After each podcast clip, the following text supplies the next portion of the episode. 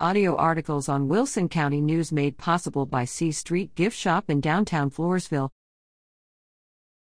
Set a romantic tone with cheesecake this Valentine's Day. Romance is in the air come Valentine's Day.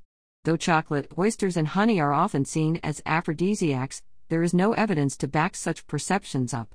However, Healthline reports that fenugreek, saffron, red ginseng, and pistachios might boast the properties often associated with aphrodisiacs. People have been eating pistachio nuts since 6000 BC. Pistachios improve blood cholesterol and stimulate better blood flow throughout the body.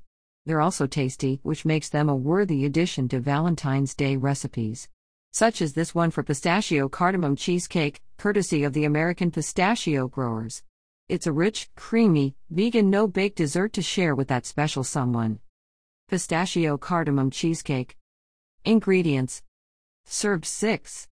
20 Biscoff cookies, crushed. 16 ounces vegan cream cheese, softened at room temperature. 2/3 cup organic white sugar. 9 ounces cocoa whip, vegan whip topping. 3 teaspoons masala chai spice. 1 teaspoon lemon juice. 3 tablespoons roasted and salted pistachios, crushed. Directions. 1. Blitz Biscoff cookies in food processor. Press into the bottom of 6 8-ounce ramekins. Set aside. 2. In a food processor or blender, add softened cream cheese, lemon juice, sugar, and chai spices. 3. Transfer cream cheese mixture to a mixing bowl and gently fold in cocoa whip. Do not overmix, you want it to be light and airy. 4. Pour mixture into prepared ramekins. 5. Chill in fridge for an hour to set before serving.